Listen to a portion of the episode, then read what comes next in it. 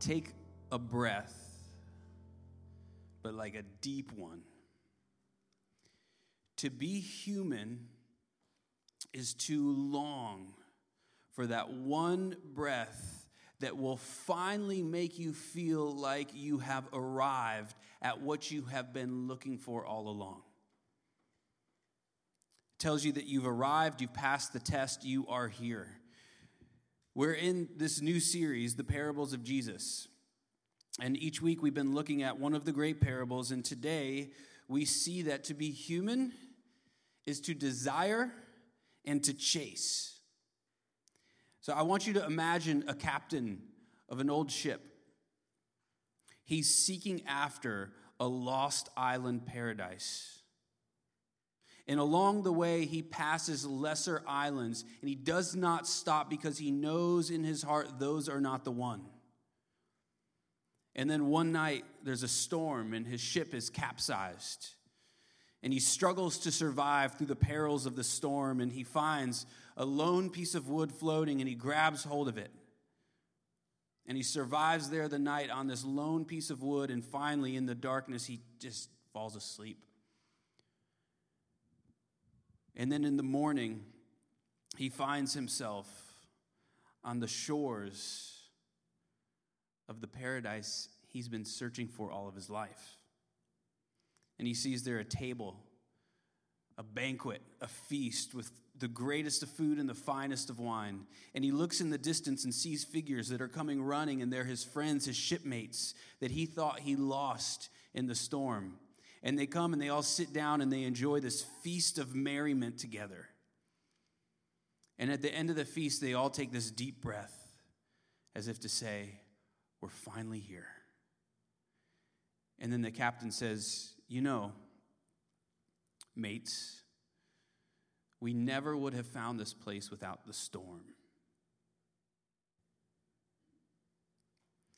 In our parable today called The Rich Fool, Jesus subtly plays with these two words that are hidden to us in the English. But in the Greek, they both have the word is phron, and it comes from this word where we call diaphragm. And the two words are fool and merry. Both of them have phron in them, and it's to say this: the wise and the fool alike are both seeking that breath to enter into their diaphragm, the breath of life, the breath of peace, the breath of joy. But the fool stops on the lesser islands. The fool does not face the storm. The fool settles for lesser riches, for worldly riches instead of heavenly ones. We're in Luke chapter 12, verses 13 through 21. Someone in the crowd said to him, Jesus, "Teacher, tell my brother to divide the inheritance with me." But he said to him, "Man, who made me a judge and arbitrator over you?" He said to them, "Take care and be on your guard against all covetousness, for one's life does not consist in the abundance of his possessions." And he told them a parable, saying, "The land of a rich man produced plentifully. And he thought to himself, 'What shall I do? For I have nowhere to store my crops.' And he said, 'I will do this. I will tear down my barns and build bigger, larger ones. And there I will store all my grains and my goods. And I will say to my soul, soul, you have ample goods laid up for many years. Relax, eat, drink, and be merry.' But God said to him, 'Fool, this night your soul is required of you, and the things you have prepared, whose will they be? So is the one who lays up treasure for himself and is not rich towards God.'" Our first point, approaching Christ. So Luke, the writer of this gospel, he sets the scene of which this parable is spoken into. Jesus is speaking to a crowd, and a young brother says to Jesus, "Jesus, I'm here to settle a dispute. My older brother is keeping the inheritance that is owed to me." Now, this is a perfect scenario for this younger brother. He's been wanting justice. And finally, he's got before him the wise teacher, Jesus. And so he says, Jesus, tell my brother that he is in the wrong. And shockingly, Jesus responds to the younger brother with a stern warning. And the word that's translated man here, I mean, it comes with it a warning behind it. So the question is, what in the world is going on here? Because this younger brother is seeking justice, and he's going to the one who is a wise teacher who ought to be bringing justice. And instead, Jesus turns the table on this younger brother and seems to ignore justice. Now, remember, Jesus is the moral teacher, the wise one.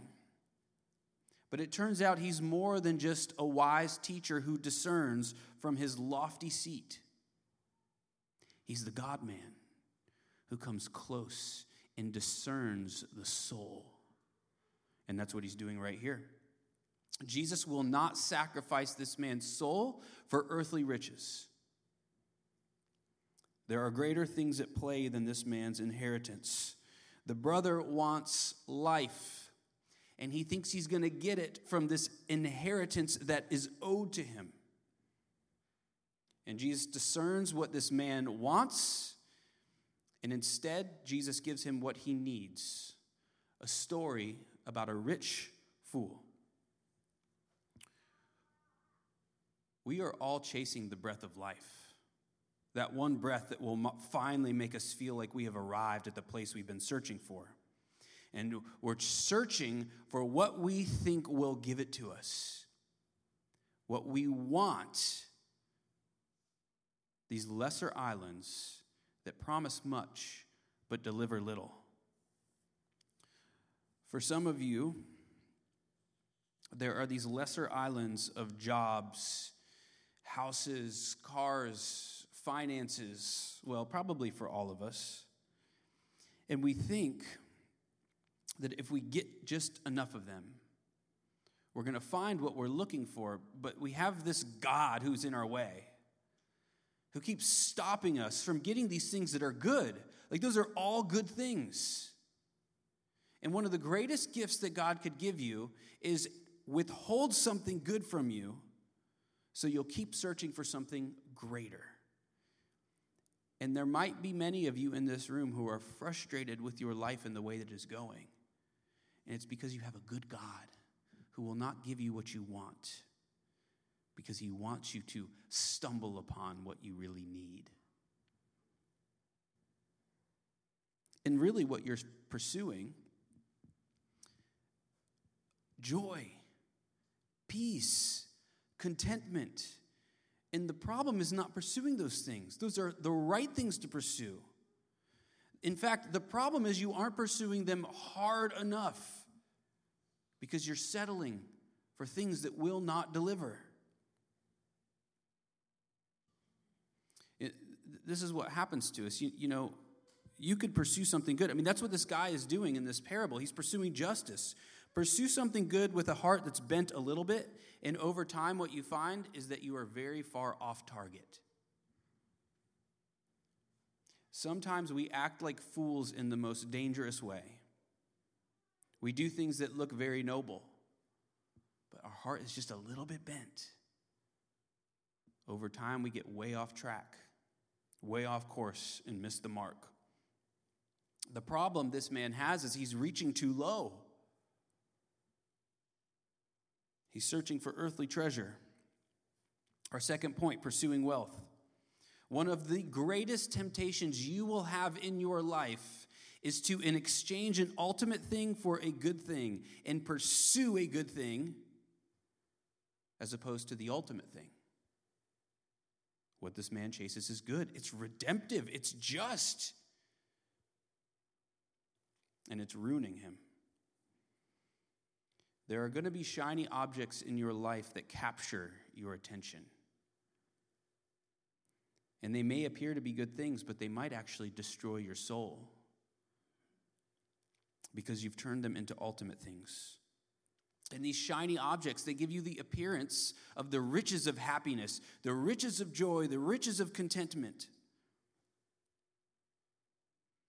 And really what they are, shiny objects that are gold-plated. They're hollow. And maybe even worse, they're blood diamonds. Great earthly treasures that come at the cost of the blood of your soul. St. Augustine says, our hearts are restless until they find their rest in God. Jesus says, we do not live by bread alone, but by every word that comes from the mouth of God. This man thinks wealth will give him the joy. In the parable, the man in the parable thinks his wealth will give him the joy of food and wine and merriment. And his pursuit of wealth robs him from the very breath of life and rest that he seeks. Food, drink, and happiness is not the problem. It's the way you get there and what you're willing to give up to get there. So wealth is presented before this younger brother and the farmer at the same time. Both fail the test. So this is our third point. Wealth is a test. Look, I know you already know this. Money won't make you happy. You know it, right? You know this. You've heard the stories. The richest people are the most miserable and the most lonely people. And you're not going to fall for that. Well, the real test begins actually when you get it or you lose it. So the point Jesus is making here, the man has lost something. And so Jesus, in his genius, tells a story about a man who gained everything, but lost everything at the same time. When I was in college, I started a business. And over time, it grew. The business lasted about 10 years. It paid for seminary for me. And early on in the business, I met some people who'd been in the industry for a while. And they gave me some advice. They said, you got to stop partnering with these big companies, because when it comes time for your business to sell, these big companies are going to take a lot of your portfolio and claim it as theirs. They said, you got to partner with smaller companies. And I said, well, okay, my new friends, since you have this smaller company, let me partner with you. So I did.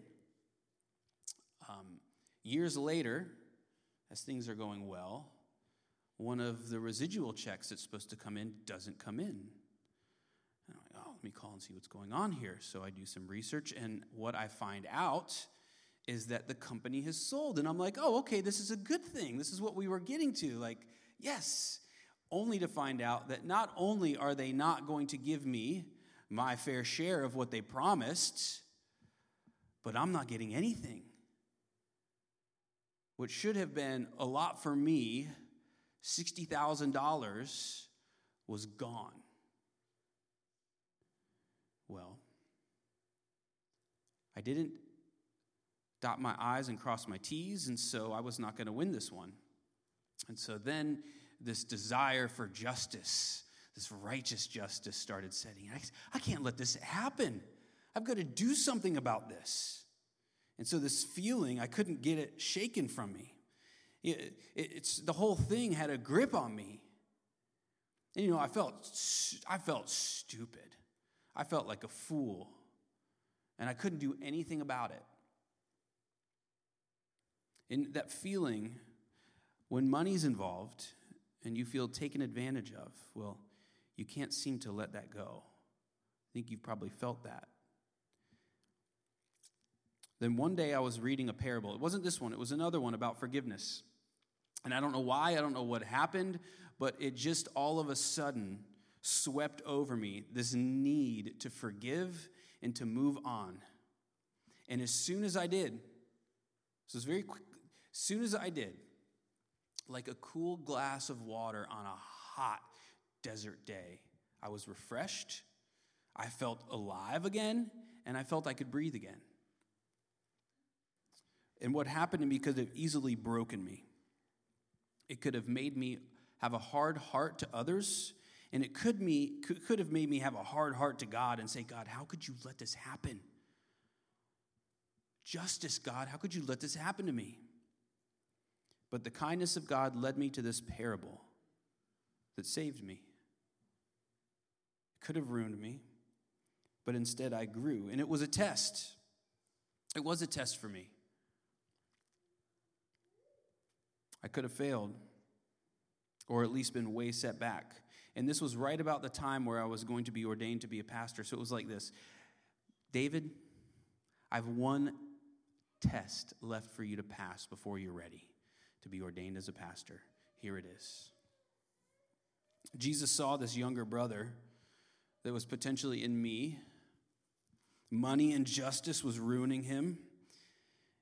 And so here's what he does to this young brother. He tells him a parable about a situation where a man is blessed by God, and then he's given even more blessings. It's a new kind of test. What will he do with the blessing? Jesus is saying that there's a test in either way, whether money is taken from you or money is given to you, whether blessings are taken or blessings are received, it's still a test. And he's saying to this younger brother, you want this inheritance, and if you get it, it's going to ruin you the same way it's ruining you right now, because you're trying to find life in this inheritance. There are 5 ways that this blessed man in the parable that Jesus tells this younger brother, 5 ways he fails the test. First way he fails, the man in the parable who's been blessed, he doesn't seek the counsel of his friends. In Middle Eastern culture then, and in the Bible, one of the wisest things you can do is seek the counsel of your friends. The problem is this man knew what his friends would have told him. So he doesn't talk to them. He seeks his own desire by isolating himself. So, when you're blessed, seek the counsel of your friends of what to do. That's the first failure. Second, he fails to see it as a blessing from God. 6 times in these 3 verses, he says, my grains, my barn, my soul, my fruits, my crops, and my goods. Everything belongs to him. He did it. He earned it. He's the man. He is so amazing. He figured out a way to make all this success happen to him. Success has a way of going to your head. This man could not understand that this was all a blessing from God. Even your ability to do well in life, your talents in doing that, that's a gift from God. And you're saying, no, it's hard work. That's how the saying goes.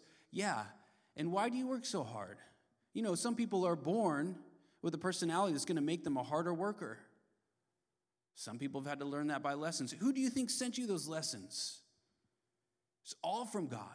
Yeah, you should work hard. Yeah, you should be wise. But then you have to at the same time realize even my wisdom is a gift from God. Third failure, he doesn't consult God in how God would have him use his wealth. The Bible's already told him what to do. A Middle Eastern man knows 10% goes to the temple. A Middle Eastern farmer knows 10% goes to the poor.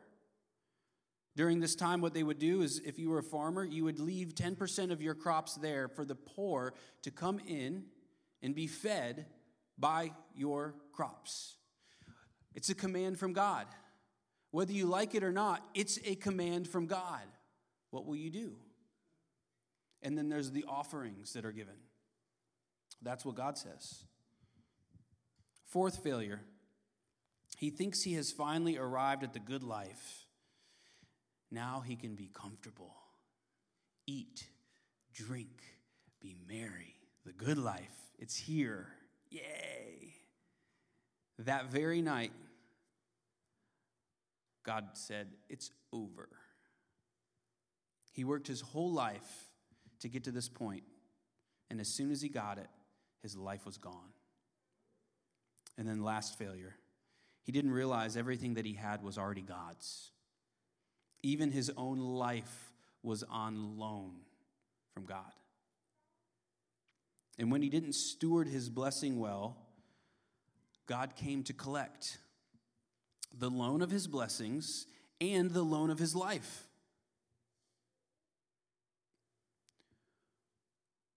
would you pass the test of wealth? Again, wealth is not a bad thing, but it is a test, and it reveals what you are. Now, if you aren't wealthy, I know what you're saying. If I'm not wealthy, if I had wealth, I would be so generous. I would. I really would. Why are you laughing? Don't you guys know we would all do this? I have this idea that if I win the lottery, it'd be so cool, and I'd give everything just to the church, and it'd be so cool. Do you think I'd do it? I don't know. I don't know if I would.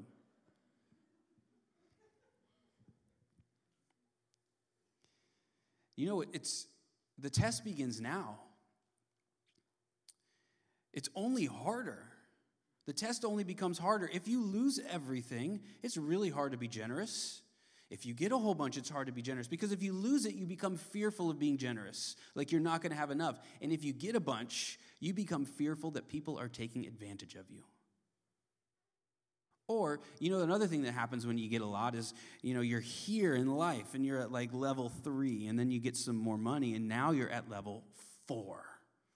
But you're at the bottom of level 4 now. It feels worse. So you got to save. Got to get wiser with your money, and so you get up to the top of level 4 and you're feeling good, but then you start hanging out with level 5 people, and then you cross over, and then you're at the bottom again. It's like, especially like, you know, your freshman year coming into high school, like you were from 8th grade into high school, and it is terrifying. So you got to keep on. You need a little bit more. The test has already begun. If you can't do it now, it's not getting easier. It only gets harder when blessings are taken or blessings are given. I talked to someone this week who's faithful with their generosity. And I said, why are you faithful? And he said, I think my parents told me early on that I should be generous, give to the church. He said, I just made that my mindset. And then he did it. That's why our son, Kale, he got $70 last year, and so we said, Kale, you've got $7 for the kingdom of God. And he was excited about it, and he put it, and he's like danced up and put it in the little offering bucket. And like, it's like, what, $7, like, what's going to happen with that? Like, what are we going to do with that? It was really good for Kale, though, because like you could see it. He's like storing up his money. He's excited about it. And it was like it's releasing its grip from him.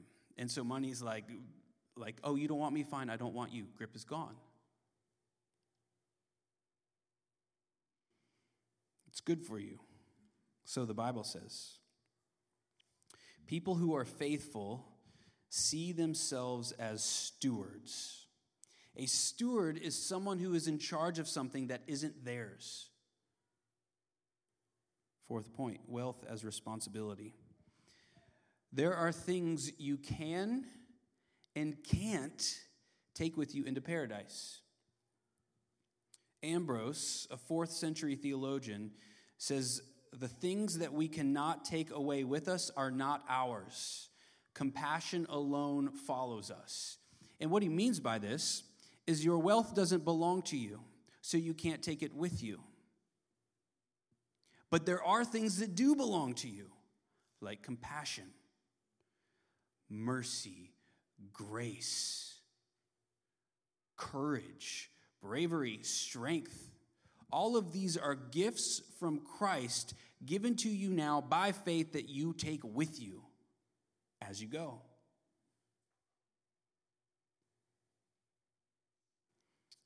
Your wealth and possessions don't come with you because they aren't yours. You are a steward of the King. In Christ, it all is his. And what is yours is what he shares with you, the riches of heaven and all the gifts that come with it. Eventually, God comes to collect all that he gave you to manage, and he gives it to others. And you don't know what they're going to be like with it. So be generous while you can. And here's the test. Do you see all that you have as already belonging to God? That's the foundation of all of this. It all already belongs to him. That's the test. It's yours on loan to do something good with. Your life even is on loan to do something good with. How are you using the loan that God has given you? He's not giving it to you to waste away. Your life is not yours to waste.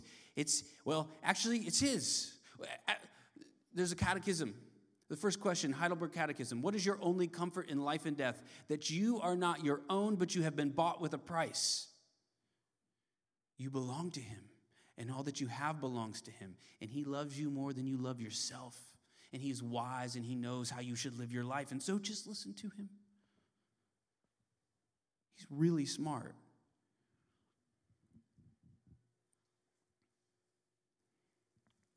Be responsible. And pray that your responsibility multiplies. What you do, your generosity, that it multiplies. Like kale, $7. God, we pray that you would turn the 3 fish and the 4 loaves or whatever the number was, the 7, into enough to feed thousands. So make that your prayer. And then, just be bold enough to do it. Go to God in prayer. Hold your hands out. Pretend like everything that is yours is in the palm of your hands. And then say, God, it's yours. What do you want me to do with it? Pray that prayer. Pray it now even. The part in you, I know you are, the part in you that's hesitant to pray that prayer, that's the dangerous part in you. That's the unwise part of you. Be careful. And the younger brother in this story, he's more concerned about his wealth and his inheritance than he is concerned about his older brother. We don't know why, we don't know what's going on, but their relationship there's a problem. They have some strife. And Jesus tells the younger brother, essentially, fix the problem. It's up to you. You are your brother's keeper. Now, this would normally be the job of the older brother, but Jesus is saying, look, I'm making it your responsibility. What will you do? And that means value people over money. Value people over money. What you have sitting in this room with you is the Imago Dei, the image of God. You are no mere mortals, but you are immortal, just simply waiting to put on your heavenly eternal clothing. Which means all that you have, you cannot take with you, but you can take each other. This is the kingdom of God here among the church, which means all of you together rising up into eternity together, into the heavens. You can bring each other. And the things and the ways that you have loved each other well, you have shared joy together, those carry on with you. That's responsibility. And provide for your family. Provide for the poor, provide for the church, and show your friends hospitality. It's really simple, but it's really hard. I mean, it's so hard, but it's so simple. It's just a matter of, percentages. God says 10% to the church. This is the order. This is the order of everything. 10% to the kingdom of God. 10 to 20%, save your money for the future. That's wise to do. Pay your taxes and live on the rest. It's an easy thing to say, very hard thing to do. At the end of your life, God will not say, you are too generous to me with your money. And the test is happening now because there are lesser islands that promise you earthly riches, and they're very tempting. You have to pass them by and sail on to the greater island. And these are temptation islands, earthly wealth dangling before you, telling you, contentment is on this island. Peace is here. Joy is here. Merriment is here. Come, bring your boat here. Set up your home. Build a house here on this island. And the next thing you know, you are in prison there and you can't get out. You've settled. Sail on. But before you get to the greater island paradise, there's a storm in front of you. And you must go through the storm. What's the storm? The storm is the thing that's going to sink the boat of your wealth to the bottom of the ocean. I am not saying throw everything that you have to the bottom of the ocean. I'm saying do it in your heart. Die to it all. Let it sink. Because if you don't, if you hold tightly to it, you fall down into the abysses with it. It's painful. It's like a death, but it leads to life. And you've got to face the storm. Exchange these good islands and this good boat for the ultimate, Christ. And as soon as you let that boat sink in your heart, you have all the riches of Christ in you. Die to yourself, die to your possessions, and live for him and take up your cross and follow him into the storm. Because in the storm, what you're going to find is he's meeting you there. He's already on the cross. You sail into the storm. You see him on the cross. You know what he's doing there? He's breaking the bonds of all the earthly riches that you are so clinging to. So he will save you from the death, from the abyss, from the hell that you're sinking into. That's what the cross is about. And then you cling on to him, and then in the resurrection, he lifts you up out of the watery death and places you up upon the paradise shores.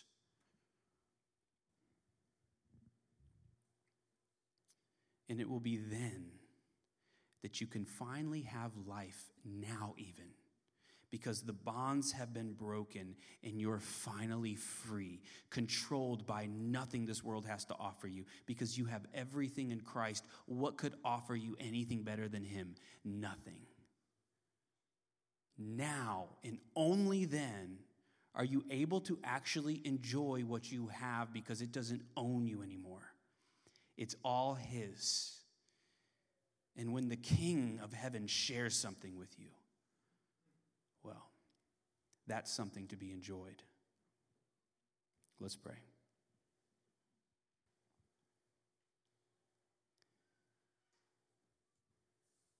Father, I pray that these words would be heard.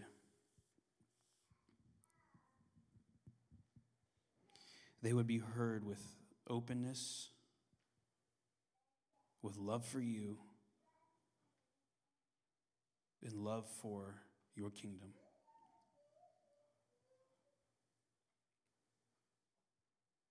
God, we want to be faithful, and it's really hard.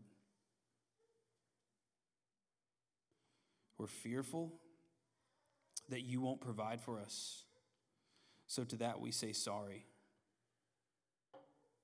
We're fearful that you are not enough to give us joy and contentment and rest and peace. And for that, God, we say sorry.